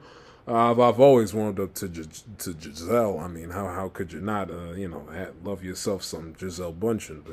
But it's funny how a difference a short 2 years makes, and all of a sudden I'm Mr. Tom Brady. It's the caption of it is Brady emphasizes the importance of his family in deciding what's next, and then as the what do they call it? The thumbnail of the video is that picture of Brady and his family after the Super Bowl. It's very, very cute photo. The best thing Tom Brady ever did was become a Tampa Bay Buccaneer. And I'll die on that hill, because boy, did it like shape his image and really like make him likable and lovable to a lot of his to a lot of the people that couldn't stand him. But anyway, that's neither here nor there. Speaking of Tom Brady, you know, he, for the second time in 2 seasons, first time since 2019, first time as Tampa Bay Buccaneer, will go home without making it to the Super Bowl, losing to the Rams 30-27, in a game that you probably would give a letter grade, would probably grade it the lowest out of all 4 of the games this weekend. You'd probably give it like a B+ between Tampa and Los Angeles. Again, 27-3 deficit, and the Buccaneers go out there and outscore the Rams 24-10 in the second half. Absolutely remarkable. Ironically enough, outscoring them in the third and fourth quarters in the game. Brady, again, I said it with the Rodgers piece, said again, tremendous grit, tremendous toughness. Doesn't throw in the towel, doesn't give up. 30 of 54, somehow threw for 329 passing yards when the Ram defensive pass rush had him on his ass every time you turned around. He got sacked 3 times. God knows how many times he was pressured and hurried by Aaron Donald, who finally imposed his will and did a little something in these playoff games. And Von Miller, former Super Bowl MVP, went out there and proved why the Rams traded for him in the middle of the season, who was absolutely sensational as well. Brady threw that touchdown pass to Mike Evans, who absolutely smoked Jalen Ramsey in the game. Had not have been for Brady's interception, the Bucs probably would have won that game. Cost them a possession. I believe that was early in the second half. And then it just showed toughness, and the defense did a hell of a job. Now why Todd Bowles decided to call an all-out blitz, leaving nobody over the top for Cooper Kupp, who's having an absolutely sensational, stupendous, record-breaking season. The NFL's triple crown winner for receiving, who's going to win Offensive Player of the Year by a landslide, and who quite honestly should finish, top 3 in MVP voting this year. Why in the world you left no help over the top? They said miscommunication. Whatever the case might be, the fact that an all-out blitz was even thought of in that situation is just damning and stupid in and of itself. But give Cooper Kupp tremendous credit. He was absolutely sensational. 9 receptions, 183 yards. Caught the reception that put the Rams into Matt Gay field goal range. It was very spotty in the game, by the way. How in the world do you miss? How do you miss a 47-yard field goal short? I mean, can somebody explain that to me, please? And Cooper Kupp, of course, caught a touchdown pass. Odell Beckham Jr., again, no gaudy numbers, but you see just how vital and how important he is to the Ram offense with a 6-reception, 69-yard receiving day. Can't say a word, can't scream a yell, kick and scream about Odell Beckham Jr. He's been sensational as a Ram thus far to this point, and I can't kick and scream about Matthew Stafford as well. I mean, I can't do the stat Padford. I can't with the overrated. I can't do anything. I can't kill him. Or he didn't show up when it mattered most. He folded. He collapsed. I can't do any of that. I'd like to, but I can't. I can't do it. I can't do it. 28, 38, 366 passing yards, 2 touchdown catches. I cannot do it. He played his best game of his NFL career, the most clutch game of his NFL career, and he beat the GOAT and the defending champs on the road. I mean, to go to the NFC Championship game. I mean, I tweeted it out. He shut me up. I can't scream and yell. I can't complain. I can't do anything. It was a tough ask, a tall task. He rose to the challenge like a champ, like a pro. My hat's off to Matthew Stafford. About damn time. Congratulations. I mean, I got nothing else to say. 28, 38, 366, 2 touchdown passes. And if the Rams would have somehow, well, not somehow because they almost did, if the Rams would have lost that game, it would have been Matthew Stafford's fault. It would have been on Sean McVay's fault for getting very conservative in the second half and for whatever the reason being hell-bent on having Cam Akers run the football. I understand he's all giddy and excited because he got off of IR with the torn Achilles injury. But gee whiz, Sony Michel gets one carry for 4 yards and that's the end of it? I mean, really, Sean? Cam Akers fumbling twice? Fumbling at the goal line to close out the first half where if he hadn't fumbled, if he would have went into the end zone and scored a touchdown, the game would have been over at halftime. It would have changed the complexity of the game. And then fumbles again on a 2nd and 7 run, runs for about 5 yards and fumbles the football where if he holds on to it, gets the first down, the game's over. I mean, seriously? Jalen Ramsey, well, I got to be honest, a little overrated. Getting burned by Mike Evans down the right sideline, single coverage to pull the Bucs to within a score. And Reeder, the linebacker, whiffing on Leonard Fournette on the game tying touchdown run. All of them, even Gay. Missing a 47-yard field goal that would have made it, I believe, a 3-possession game at that point or thereabouts. I mean, seriously? It's funny. And I'm saying to myself, as this game's going on, I'm like, if the Rams, if he missed that field goal, it was 27-13. He makes that field goal, it's 30-13, and they're up what? They're up 17 points. If Gay makes that field goal. How the hell you miss a 47-yard field goal short? You're in the NFL. I understand that historically he wasn't the greatest at kicking at Raymond James, but still that's inexcusable. And again, it's funny. If the Rams would have lost that game, it would have been a historic, gargantuan, traumatic playoff collapse. You know, and the only thing you could say that it wouldn't take precedent over the biggest and greatest playoff choke job of all time is only because the Falcon 28-3 choke job took place in the Super Bowl with higher stakes.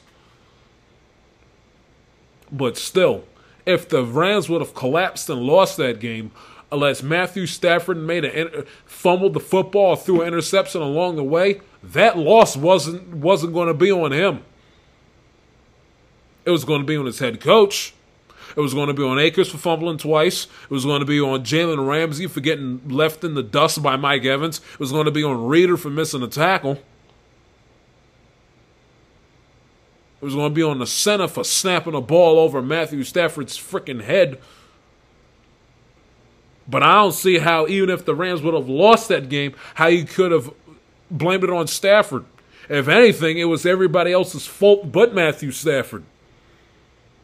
McVay's incompetence, Akers fumbling all over the place, Ramsey and Reeder, garbage defensive play on the other side of the ball, and Matt Gay missing a 47-yard field goal short. Seriously?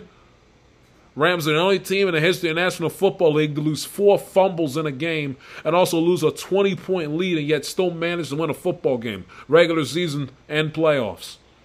And it's the first time since 2009 that Brady nor Rodgers will be in the conference championship games.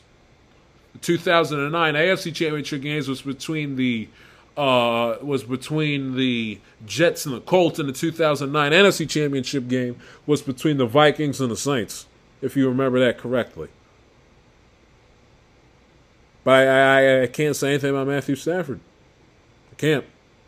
And if anything, he saved McVay's, Gay's, Ramsey's, and Reeder's hide with that pass to Cooper Kupp, who's absolutely sensational. Now, I'd like for Matthew Stafford to, at minimum, win 2 Super Bowls before every, Matthew Stafford fan waving the pom-poms back in Detroit wants to put him in the Hall of Fame first ballot. You know, can he win a couple of Super Bowls first before we put him in the Hall of Fame, please? I mean, gee whiz. I mean, still, having said all of that, he had a phenomenal night, or not a phenomenal night, but a phenomenal afternoon. And Brady, tremendous grit. Albeit the Rams did everything in their power to literally give that game to the Bucs. And it almost ended up costing them their season. Which, had they had lost that game, we'd still be screaming and yelling about Sean McVay. They'd never, ever hear the end of it. And again, the only thing that would take that wouldn't have them as the poster boy for the latest and most tragic playoff collapse in the NFL is the fact that the Falcon 28-3 collapse took place in the Super Bowl. But that's neither here nor there. Rams got it done. They advanced to the NFC Championship game. Last but certainly not least, by Cincinnati Bengals to close out the show, the Amatel Akatelius podcast.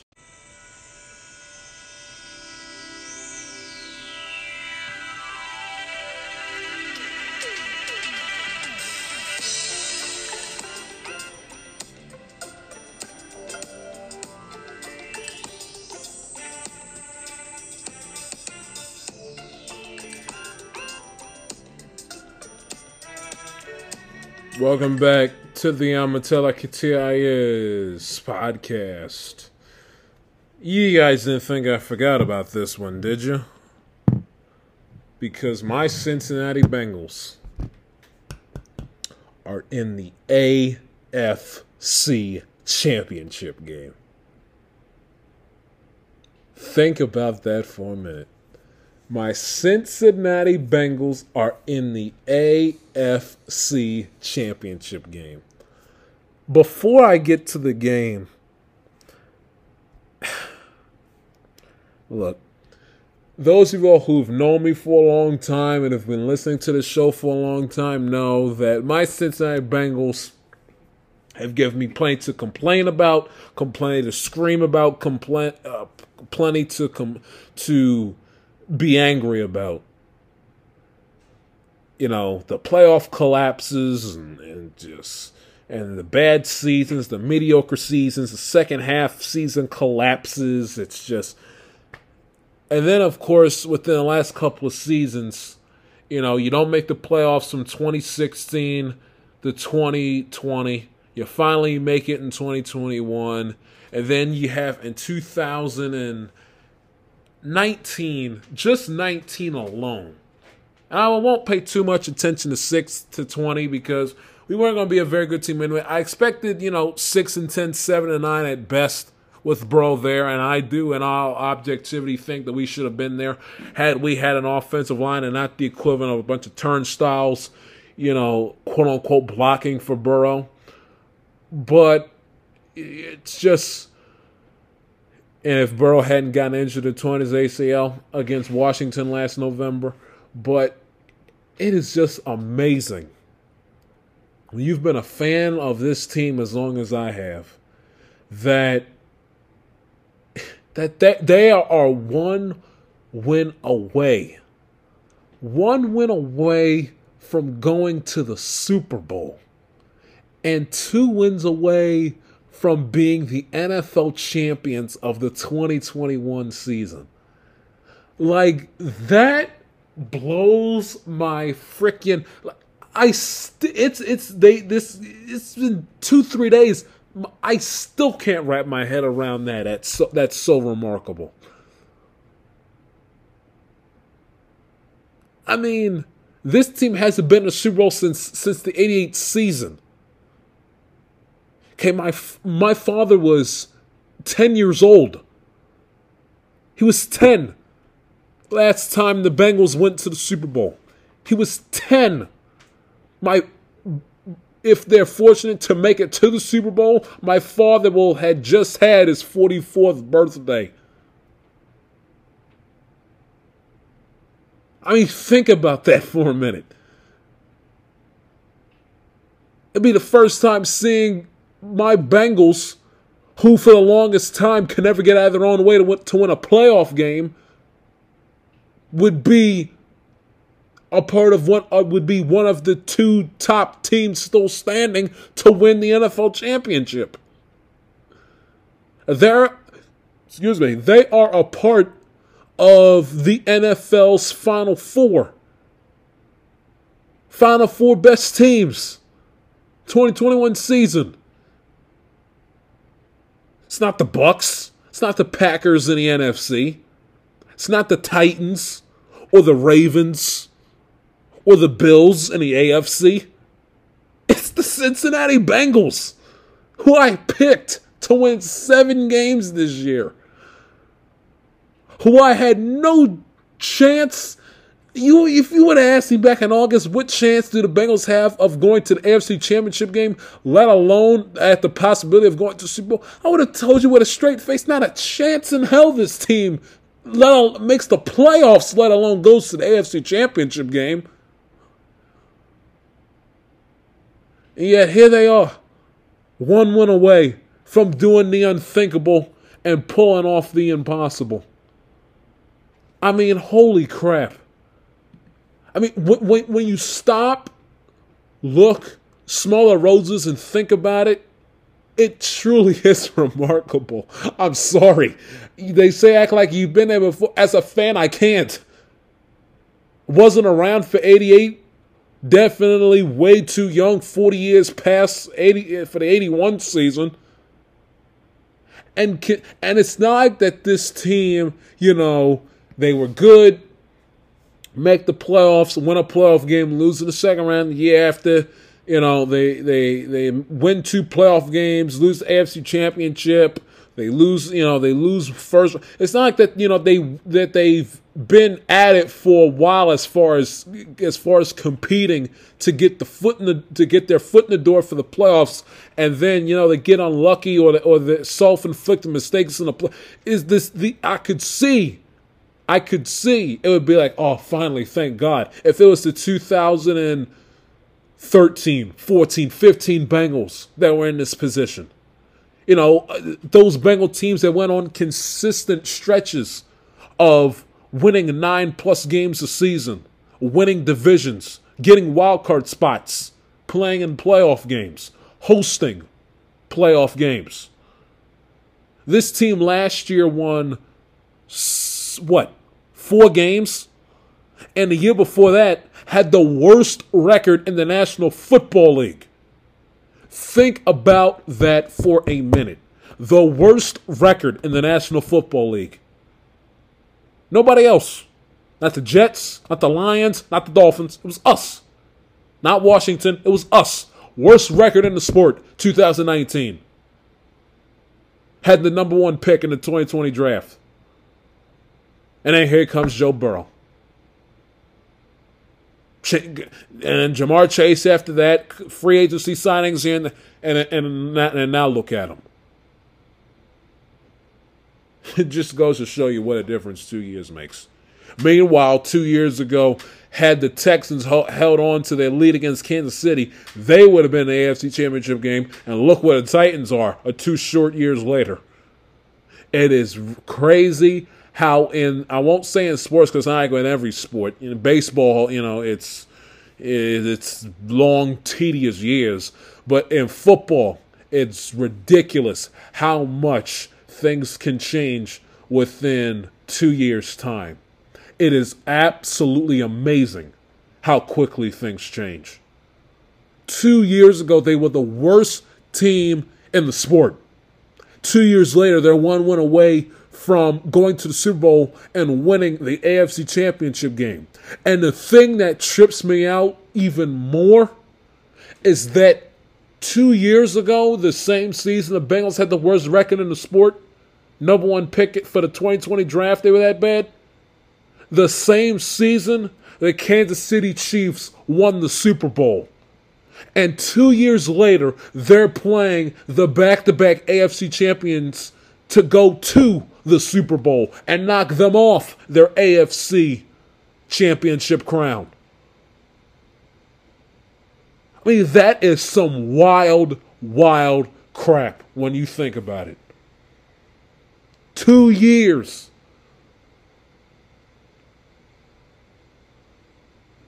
Ridiculous. And I got plenty of time to harp on it on Friday's show, but I'm sorry. I had to spend the first 9 or so minutes of this segment saying, because that is, when you really sit down and think about it, that is freaking remarkable. Knowing that my team is one of the 2 best teams left standing in the AFC and one of the 4 best teams left standing in all of the National Football League. When I didn't even think we were going to make the playoffs, win the division, win double-digit games, win a playoff game, and then make it this far where we're playing the back-to-back AFC champions to dethrone them, take their crown, and in turn go to the Super Bowl. When 2 years ago, we were the worst team in the sport. I got to be fair. I got to be honest. Thank God the Bengals didn't listen to me when I screamed and yelled from the rooftops from the 2018 season, definitely the 19 season, definitely the 2020 season, and as recently as after the 49er game calling for Zach Taylor's job. Thank God they didn't listen to me. Because regardless what happens at Arrowhead on Sunday, this season is a tremendous, tremendous success. The only caveat is that if you lose, God forbid, on Sunday, knock on wood, or lose in the Super Bowl a few weeks from now, God forbid, knock on wood, is that the pressure is on you to not only get back, but be better, which means get Burrow off, which means building up that offensive line, and a little fine tuning up for the defense. But it could be one of those situations where the Bengals are a team of dynasty, or excuse me, a team of destiny rather than a team of domination. Hopefully they're a team of destiny. Because I would absolutely love to see this team go out there and win a Super Bowl. Even if they win the AFC Championship, I'll be satisfied. If they go out there and beat Kansas City on Sunday, win AFC Championship, that will be the equivalent of winning the Super Bowl for me. And if they go out there and they beat the Rams or beat San Francisco, all I would need is a night with Joy Taylor or Liv Cowherd, and I could die a happy man. I'm telling you. Anyway, let me get to the game. How about Joe Burrow? You know, the guts, the toughness. He has it. I mean, holy crap. I mean, he got the offensive line was absolutely pathetic. They were putrid and just garbage and a waste of time all night long. And that goes without saying. But give it to Joe Burrow, who showed the moral fiber, the toughness, mentally and physical, to get put on his backside 9 times, like that scene from Ferris Bueller, 9 times in a game, and for him to still stand in there, take those hits like a champion, and still battle back and fight back and throw for 348 passing yards. And get the Bengals to win that to win that game, and find Ja'Marr Chase wide open near the Titans sideline, or near the Bengals sideline, to put Evan McPherson within field goal range, who is just absolutely sensational. Absolutely sensational. 4 for 4, 54-yard field goal to win it. Ice in his veins, the young rook Evan McPherson. I mean, what a draft pick by Duke Tobin and company, getting him out of the University of Florida, and B, what a gem, what a kicker he is. And then just having the cojones and just the stone cold confidence to say, yep, well, looks like we're going to the AFC Championship game, boys. He said that as a rookie. That is unbelievable. Joe Mixon, again. Not gaudy numbers, but did what he had to do. Ran for the Bengals and scored the Bengals' only touchdown in the game. It concerns you from a Cincinnati side of things. And Ja'Marr Chase, again, as a rookie, he also has been sensational. First two playoff games as a rookie, back-to-back games with over 100 receiving yards, 5 receptions, 109 yards receiving. T. Higgins, not bad, 7 receptions, 96 yards receiving as well. I mean, just a sensational job by him. And the Bengals playing in their offense, playing timely football as they have been the last couple of weeks. You know, on one hand, it would concern you that you haven't that the Bengals offense, you know, has left a lot of points on the table and has and for all intents and purposes, you can make the argument, especially how they played the back end of the season, really have been underperforming the last 2 weeks against the Raiders, wild card weekend, and then against the Titans on Saturday. You can make the argument that it's very concerning. I just say, well, you know, you ain't going to be able to get away scoring 26 or 19 points against Kansas City next week, which is a fact, and that's for sure. But the backside of the coin to that is that maybe, just maybe, the Bengals save their best offensive performance for the rematch against Kansas City. One can only hope, and that's your best. That's the optimistic way to look at it. They saved their best offense performance realistically since that Chief game in Week 17 for this upcoming championship Sunday. But they have not looked absolutely. Burrow has shown signs of excellent promise, of course, and has shown you that he is that dude without having to put up the numbers that he did against the Ravens and the Chiefs in those back-to-back weeks in Week 16 and 17. He's a gem. He's a stud. He's a baller. And has and does what it takes to get the job done.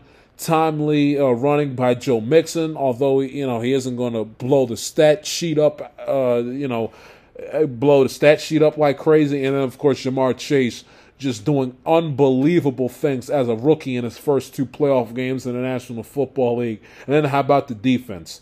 They held the Raiders to 19 points in Wild Card Weekend, and they go ahead and they hold the Titans to 16 points. I mean, that's an absolutely remarkable job by the defense. First play from scrimmage, Jesse Bates gets the interception. Mike Hilton read that screen pattern perfectly, intercepting Tannehill inside the red zone for Tennessee in the sequence of that game. And then, of course, how about Logan Wilson? You know, coming back off the injured list. What a draft pick he was. He who also gets lost in the shuffle with the Chase pick. And the Evan McPherson pick of this year's draft gets lost in the shuffle of Burrow, of course, getting picked first overall back in the 2020 draft. How about Logan Wilson drafting him in the later rounds of the 2020 draft out of Wyoming? What an absolute stud at linebacker he is. Leads the team in interceptions and goes out there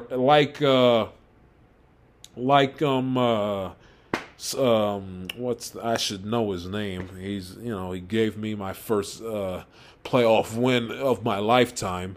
God, that's a terrible job on my part. I'm having a brain fart. What is his name? The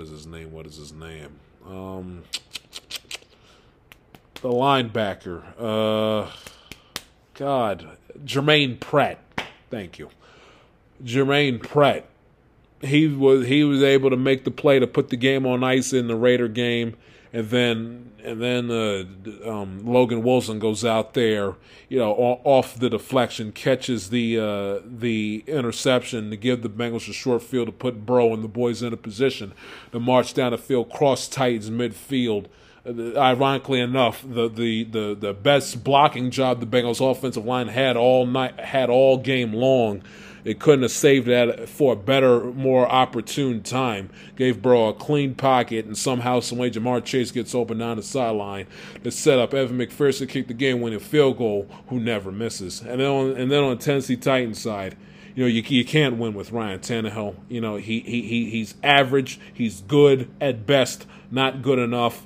The things that have killed the Titans all season long is turnover the football. When you lose the turnover battle, you end up losing the football game. The Foreman should have gotten way more carries than he did. The 45-yard run was a momentum shifter for Tennessee. You thought, oh, here we go. Tennessee ain't going to go down without a fight. Tennessee's going to claw back and possibly try to take this game from Cincinnati. And then about a play or so later, Tannehill throws the asinine interception to Mike Hilton. Tremendous, poor read by Tannehill. Tremendous defensive play by Hilton. 3 interceptions in the game. 15 of 24 was pathetic. Why Foreman didn't get as many carries as he did, I have no idea. I understand. Same thing with McVay with Akers. I understand that McVay and in turn Vrabel were trigger happy and were all giddy to get their star running backs back. But how about rolling with the guy that got you to this point that you brought with to the dance? Foreman with Tennessee and Sony Michel with the Rams. You know, the Rams got away with it. The Titans did not. It ended up costing the Titans this season. Derrick Henry was effective, was effective in the game, won all the way back. And I guarantee if he would give you an honest answer, he wasn't essentially playing at 110% strength like we saw him first 2 months of the season in September and in the month of October. And, you can't win with Tannehill. I'm sorry. And I had a feeling, and I told you guys last week, if the game came down to what quarterback was going to make a play and it came down to, what quarterback was going to make the mistake, I told you all of my money is going to be on Burrow. Because albeit the Titans had the week off, they had number 1 seed, they had Derrick Henry coming back, A.J. Brown, Julio Jones are no scrubs, and the Titans' defense is absolutely sensational. And I read you the stat lines of their phenomenal, ferocious defensive front that had a field day all afternoon on Saturday. But the one outlier is that the Bengals have Joe Burrow and the Tennessee Titans have Ryan Tannehill. And that was a difference maker in the game, straight up. And how Ryan Tannehill misses his wide-open receiver running across the 40-yard line on that 3rd and 5 with 26 seconds left with the game tied. I have absolutely no idea. Where he just catches the ball. He gets the first down, keeps the chains moving. Titans call a timeout with about 23-ish seconds left, and they're about 10-plus yards closer to getting Randy Bullock in the field goal range. And Ryan Tannehill, misses a wide-open wide receiver, doesn't throw him the football for whatever the reason. But you can't win with them. You just can't. I had a odd, weird feeling for whatever the reason early in the first half, or in the first half when Derrick Henry scored a touchdown, when Vrabel decided to go for 2. They send Henry up the middle. He gets stopped. Clutch play by the Bengals defensive front there. Run defense has been one of their better components of their defense all season long. I had a feeling that was going to come back to bite the Titans in the ass. Turns out it ended up being, lo and behold, it did. First postseason round in NFL history where 4 games featured a game-winning score on the final play of the game.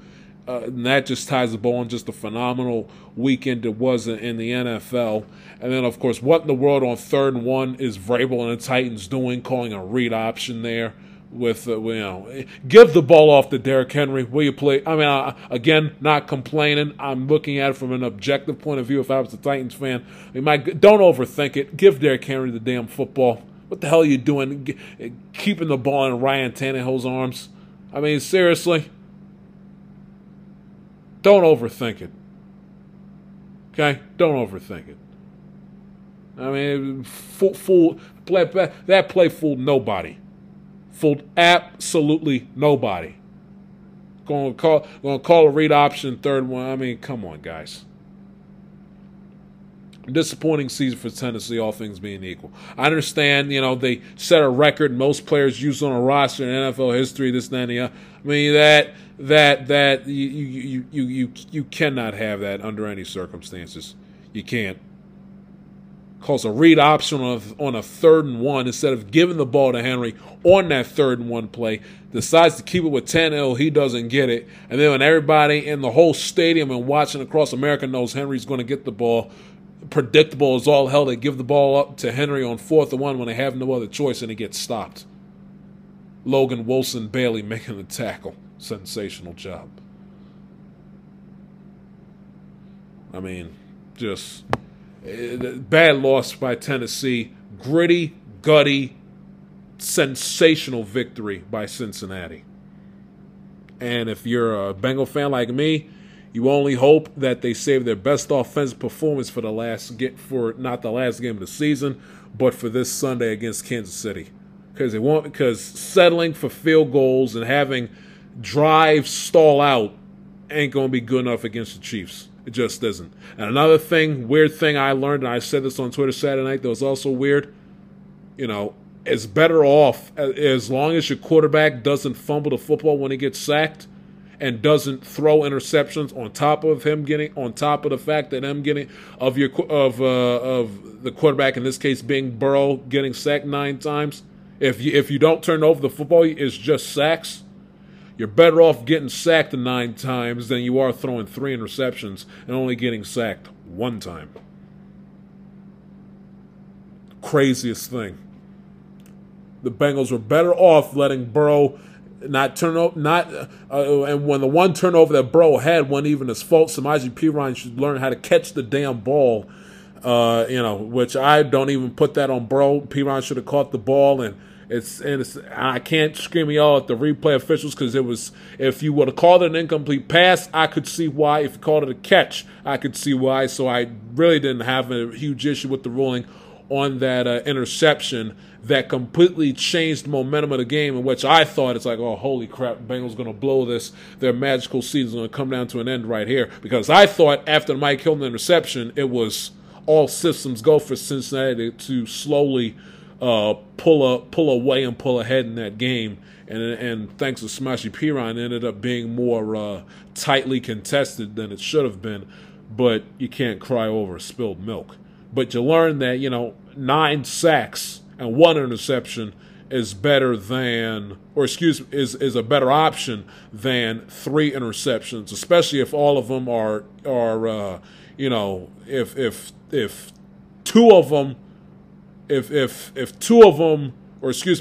all 3 of them are in your, if 2 out of 3 of them are in your own territory and 1 of them is inside your opponent's red zone. You're better off getting sacked 9 times, no fumbles, 1 gimmicky, fluky interception. It wasn't even your fault. You're better off having that than throwing 3 interceptions and only getting sacked once, which is one of the many crazy things this weekend that had my jaw on the floor. Absolutely ridiculous, ridiculous.